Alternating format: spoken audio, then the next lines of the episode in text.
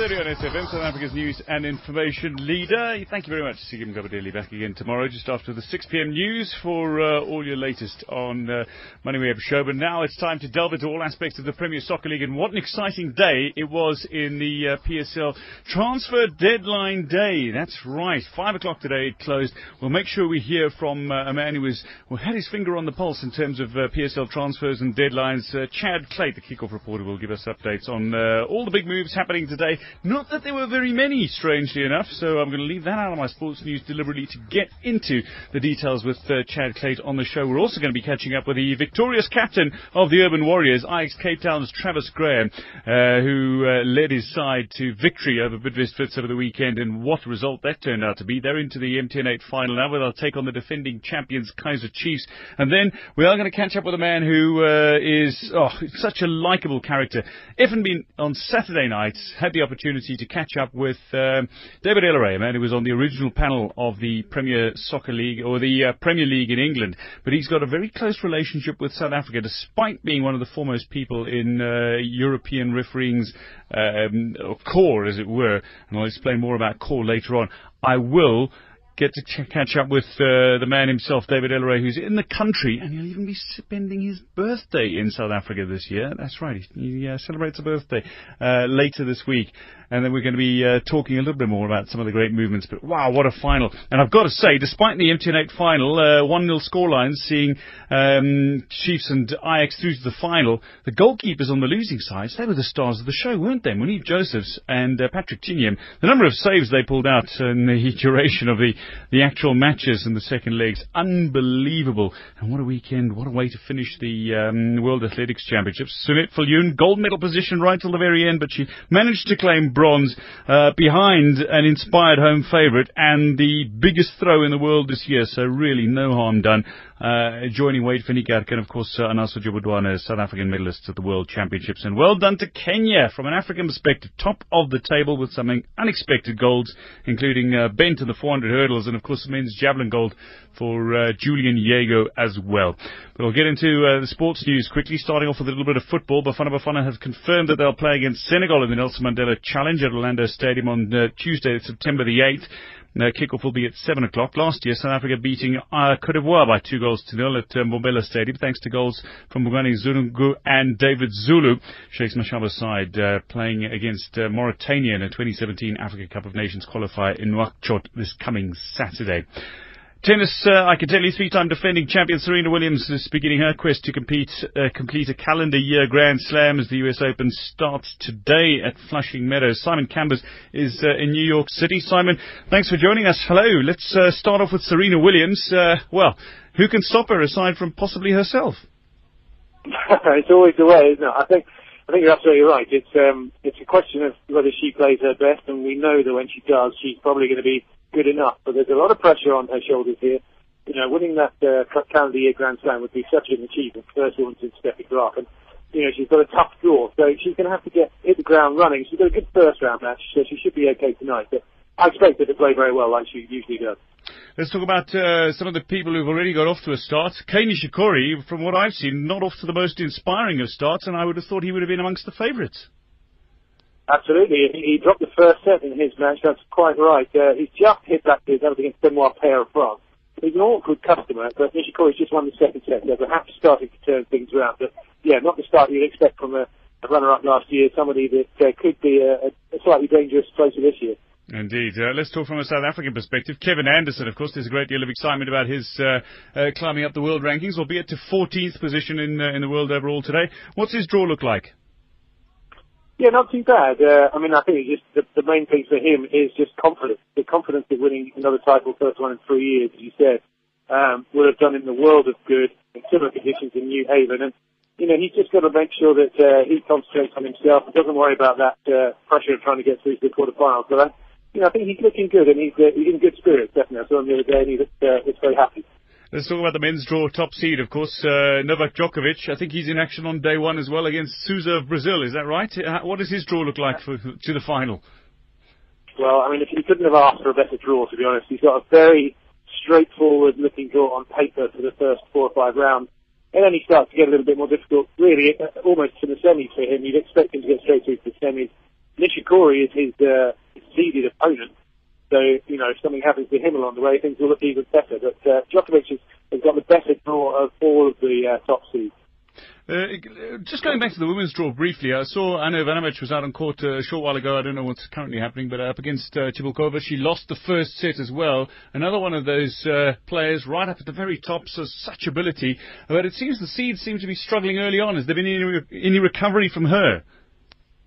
Yeah, no, not at the moment. She's a breakdown in the second set. Cibulková, of course, is a good player, runner-up in the Australian Open a couple of years ago, but Ivanovic struggling, and that section of the draw is where Maria Sharapova was supposed to be before she pulled out with an injury yesterday.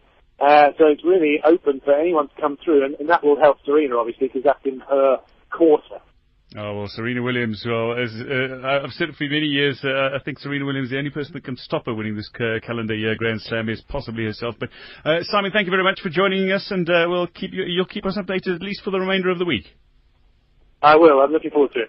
All good. Simon Cambers from New York City. I can tell you cricket news that there's a one-off T20 international at Sophia Gardens in Cardiff. England 182 for 5 they posted in their 20 overs. In reply after 13 overs, Australia currently 124 for 2. Meanwhile, Sri Lanka was 67 for 3 at stumps on day 4 with the deciding test against India in Colombo. Set a target of 386 to win the final test after dismissing India for 274 in their second innings. Sri Lanka lost Taranga Karun Ratne and Chandimal before the close of play. Rugby news, the Golden Lions will welcome back their talisman and captain Warren Whiteley to the side this week, but will have to say goodbye to both Elton Jantjies and Lionel Mapu. A number of the Springboks who missed out on selection in Friday night's Rugby World Cup squad of 31 will return to their provinces this week, but Jantjies and Mapu will be heading to Japan to join clubs there for the foreseeable future and are only likely to return next year for Vodacom Super Rugby. Meanwhile, the Blue Bulls have managed to secure the long-term future of a number of their senior players, including Springboks Andre Pollard and Jesse Kriel. The Blue Bulls company announced earlier that they had extended the contracts of Springbok Pollard, Kriel and Adrian Strauss until October 2019. Trevor Nyakane signed on another 3 years, and Jan Serfontein extended his contract until October 2017. Rowing news. South Africa's rowers gave a great account of themselves on day one of the World Rowing Championships in France. 3 of the South African crews are through to Wednesday's quarterfinals, but the remaining 2 will still have to battle it out in tomorrow's repechage in order to qualify for the semi-finals. The current world champions in the lightweight double sculls, James Thompson and John Smith, won their heat, as did Kirsten McCann and Ursula Grobler in the women's lightweight double sculls, and Sean Keeling and David Hunt in the men's pairs. But Nadine Smith and Leanne Pearce finished second in their heat in the women's pairs and will have to compete in the repechage tomorrow. So too for Suzanne Glovu, Lawrence Britton, Vince Breert and Jonty Smith, who were beaten by a second in the men's fours. Just finally, in some cycling news, MTN Kruberger's Christian Sparagli won today's 146.6 kilometre 10th stage of the La Vuelta a España from Valencia to Castellón. Team giant Alpecin's Tom Dumoulin retained his overall lead of 57 seconds in the individual classification. Tomorrow is the Grand Tour's first rest day. And that's your sports news. It's time for the PSL radio show. For all you need to know about the Premier Soccer League, fixtures, results, and all the latest news. Proudly brought to you by ABSA. Today, tomorrow, together. PSL radio show.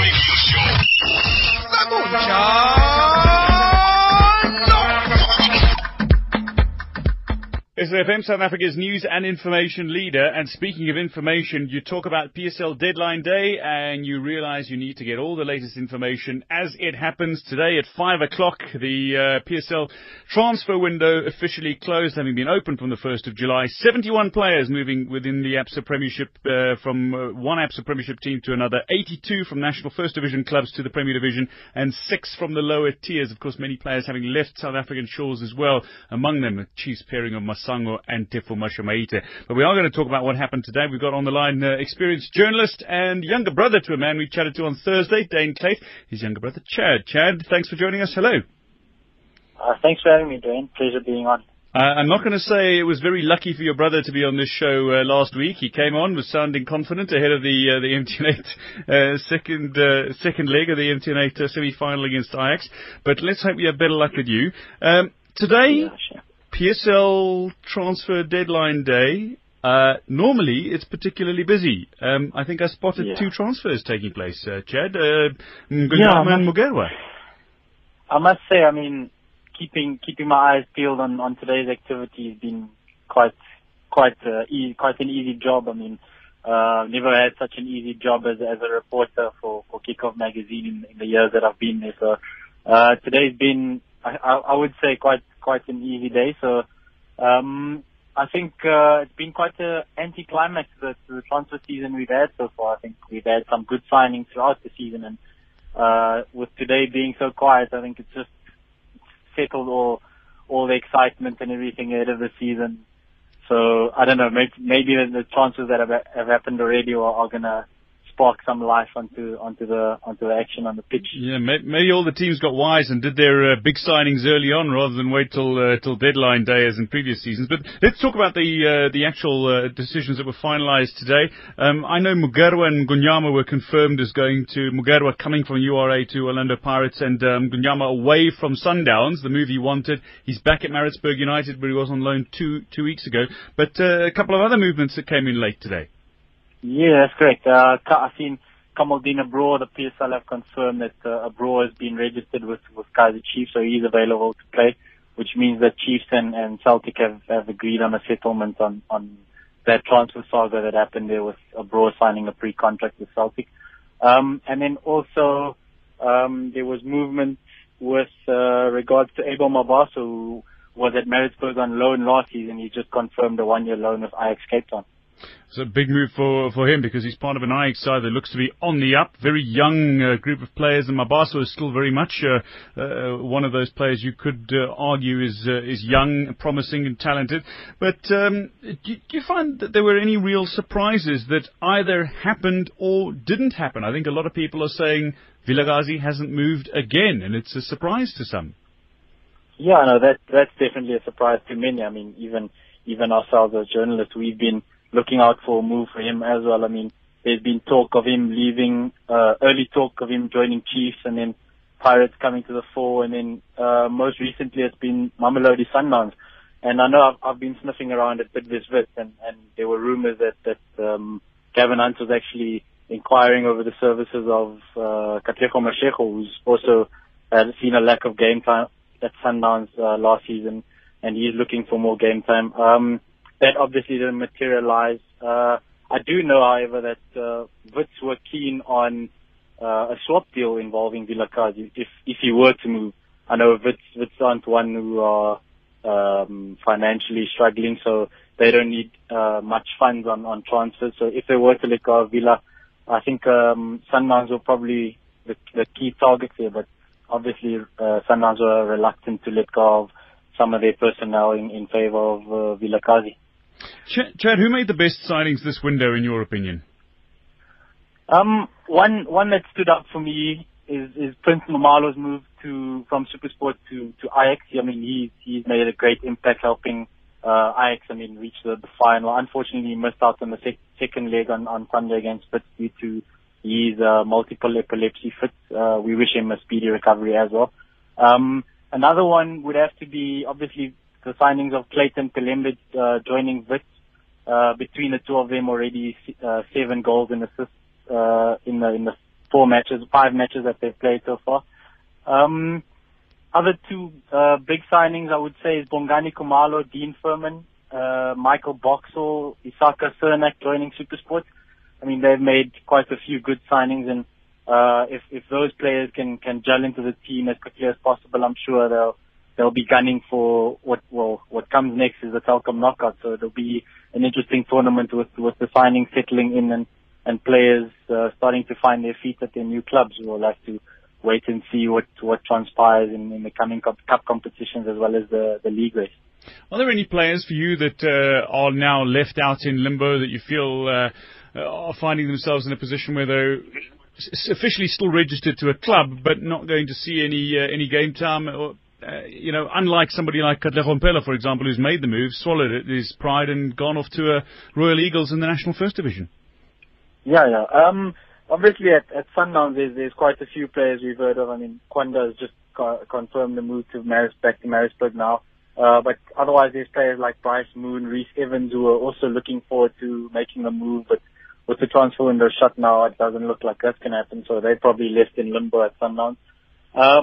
There's also a situation of May Mahlangu internationally. I mean, he hasn't found a club yet. I know he's a free agent after his contract expired. So he's free to move at any time, but obviously his future is still in limbo. We'd have to keep a keen eye on what happens with him in future. Yeah, I think a couple of on paper it seemed really great players that are still without a club, or unfortunately sitting at clubs as third or fourth choice. I mean, Wayne Sandilands as a goalkeeper would probably walk into the starting lineup of just about any other PSL team, I'm afraid, but sitting in limbo it looks like at Mamelodi Sundowns. But Chad Clayton, kickoff football writer and a man who's a social media enthusiast, if you'd like to follow him at @cclayty on Twitter, of course. Chad, thank you very much for your insights and opinions, and enjoy the football ahead. Thanks so much, Dan. You too. Dwayne De Locker on SAFM. SFM, South Africa's news and information leader. Now, MTN8 semi-final action. Ajax Cape Town beating Bidvest Wits 1-0 yesterday afternoon. They secured themselves a place now in the MTN8 final against the defending champions Kaiser Chiefs next month. But the man that led the Urban Warriors to their first MTN8 final since 2009 is on the line, the Ajax Cape Town captain, Travis Graham. Travis, thanks for joining us. Hello. Hi, thanks for having me on the show. Congratulations on the win. Your second successive domestic cup final after playing in the 2015 Nedbank Cup final 3 months ago. You must be delighted. Yeah, it's been an unbelievable start for us, you know. Last season we've done quite well, and yeah, we always wanted to start fresh and keep on going on a good note. So yeah, here we are again in the final, and hopefully we can go all the way this time. Yeah, wanting to go one better. Speaking of better, before we actually talk about the game, I heard your striker, who's been in red-hot form this season, Prince Nxumalo, 3 goals for him already. He had a rather serious epileptic seizure over the weekend, and he was admitted to hospital. In fact, was in ICU. Do you know what an update is? How is he at the moment? Yeah, unfortunately, he couldn't participate in the match against Wits, but he's doing quite well. Hopefully, he will get released soon, and back with the team again. So yeah, we're looking forward for his recovery, and he's participating in the team again.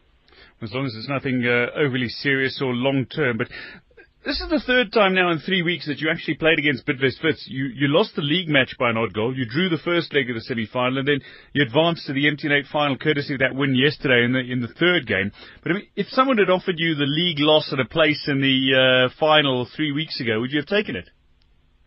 Yeah, of course, you know, it's as I said before, it's been like an unbelievable start. We didn't do quite well in the first game against Wits, but you know, we told ourselves that we want to be in the final again and just experience the taste of winning something. So yeah, hopefully we can do it once again. Well, the last time I spoke to Roger Desailly, your coach, you actually mentioned the confidence of his young players, his young team. And now that all of you have at least a season of PSL football behind you guys, and that he felt the belief is sort of backed up by at least some experience, how significantly has that influenced or helped your job as captain? Yeah, Coach Roger has been an exceptional coach. You know, he's experienced a lot of semi-finals and finals, so having him around, it's a big bonus for us. And yeah, being the captain, you know, it's been an unbelievable ride for me. You know, I've been learning a lot by his side, and also with the teammates that I have. And yeah, Roger's just been telling me to focus on my game and just to be myself, you know. So his words has always been at the back of my mind, and I've always listened to what he has to say, and hopefully I can keep learning from him. Travis, you're one of the many players at Ajax who've come through the academy. Well, 10 of the players who were on the pitch yesterday were academy players. Quite remarkable. Does that make your job easier as well, having known that most of you come from similar backgrounds and come through similar development structures? Yeah, I think it does, you know. I've been playing with quite a few players there and since a young age, so I think the bond between us has been great from a very young age. And yeah, it's starting to show now that we actually know each other's strengths and weaknesses. So I think that's obviously a big plus for Ajax Cape Town, and then hopefully we can keep improving as a team and do well together.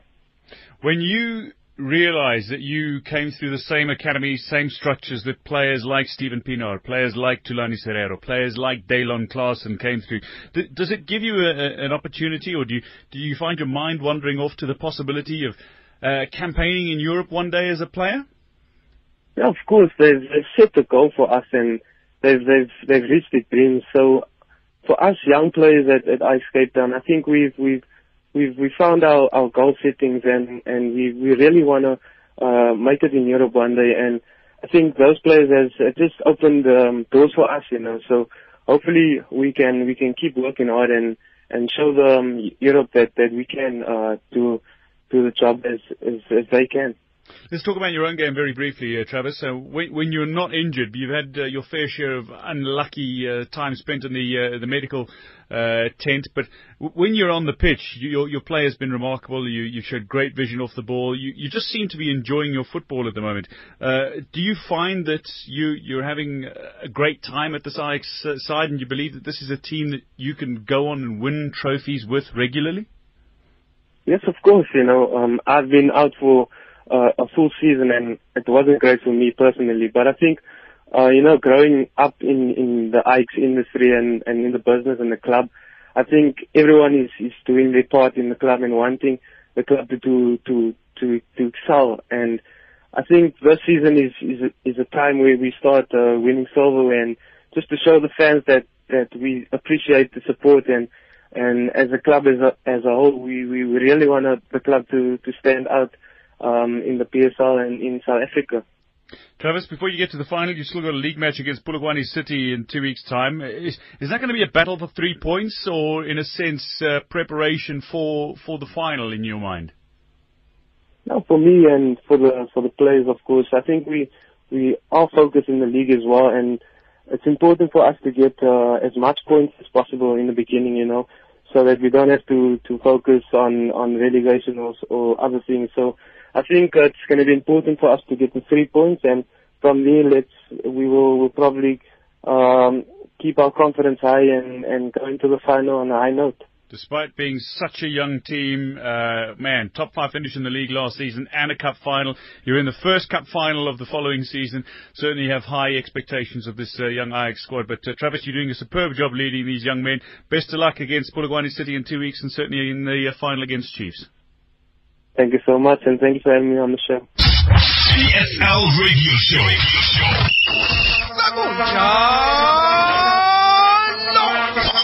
Well, at FNB Stadium on Saturday night, I had the pleasure of once again seeing one of the most likeable characters in all of football. And would you believe, it's actually a referee. Not just any referee, though. One of the original panel of referees of the Premier League in England, but also a man who is most renowned to Manchester United fans as the man who sent Roy Keane off, a record 4 times? And I'm glad to say David Elleray, MBE, is not only in South Africa, he's on the line. David, thank you very much for joining us. Hello.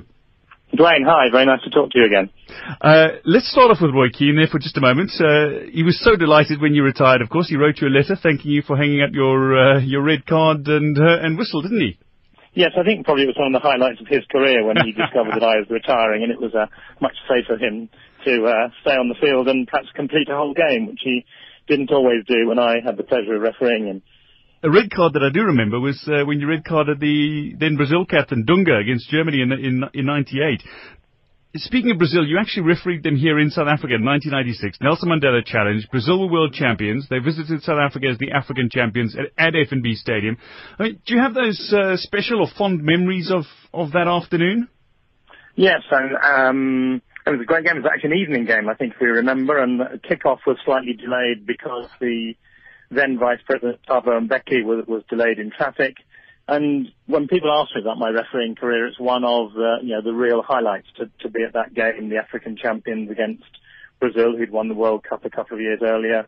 An amazing atmosphere in the stadium, and of course, particularly in the first half with Bafana Bafana winning 2-0 or leading 2-0 at half-time, and then the Beto led the fight back from Brazil, who won 3-2 in the end.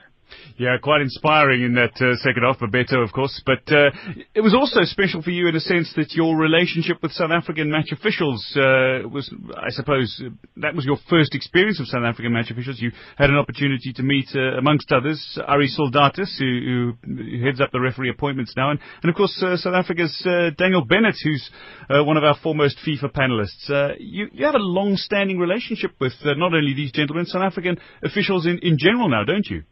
Yes, indeed. Ari was the liaison officer for me on that match, and beforehand I was wandering around doing the inspection of the field before the game, and there was a youth game on, and one of the assistant referees was a young Daniel Bennett, who I spoke to afterwards, because of course his father was out here as a referee at the same time as well. I think he'd been a top level referee. So through Ari and through Daniel, I became involved with South African football, and in my job at Harrow School, I had many South Africans come to my boarding house at Harrow. Some of them good footballers, some of them good cricketers. Nick Compton, who played for England until recently, was in my boarding house at Harrow. So I've got a very long, sort of 20-year history really with South Africa, and at one point almost came out here to be a headmaster. So. It's a country I'm very, very fond of. And we're the poorer for it. Of course, from a footballing perspective, I think Kaiser Motaung Jr. was arguably your most famous South African footballer that was at Harrow for a while. But in terms of... That's right, yeah. Yeah, in terms of the quality of South African officiating right now, I mean, you're familiar with South African officials. Where do you put it right now? Well, I think one of the general things to say about refereeing, which is that people are always quick to criticise referees and... are slow to invest in referee development, and I say throughout the world, and I said to influential people here in South Africa, that the quality of football in any country, in any league, is affected by the quality of referee. Therefore, if people would invest in developing referees, then the quality of football will improve. And from what I've seen recently, I saw a game at Wits in midweek and the game at the FNBC at the weekend, I think there's a big potential for South African referees.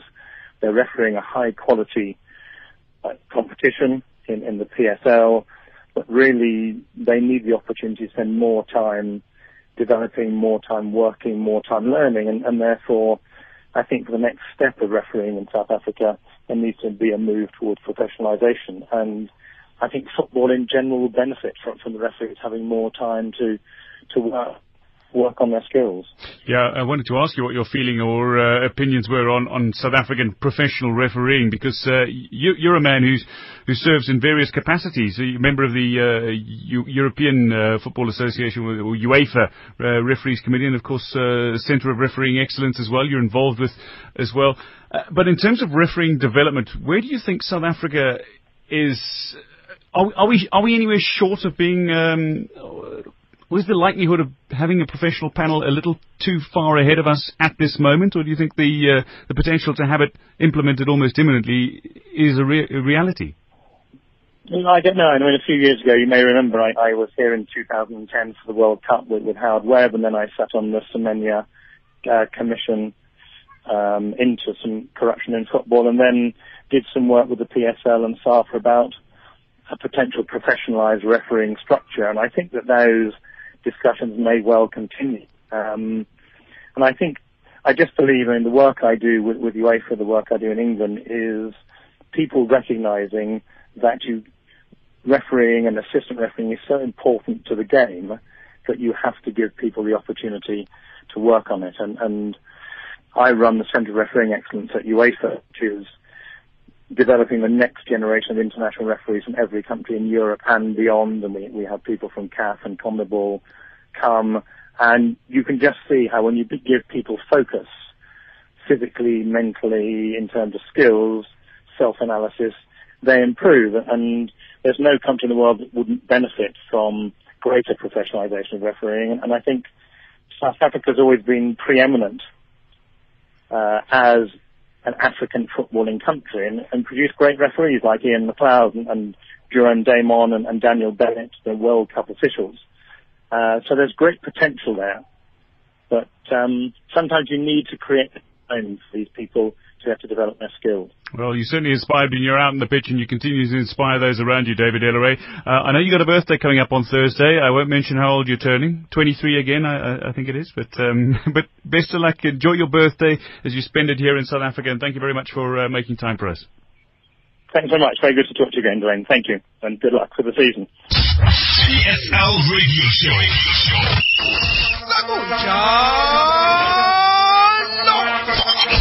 We're out of time, but Naledi Muleo is up next after the news with a talk shop from Siobhan and me, Dwayne DeLocca. Have a lovely evening. Cheers. That was a podcast of the SFM PSL Segunjalo Show. Catch me, Dwayne DeLocca, every Monday and Thursday from 6:30 to 7 p.m.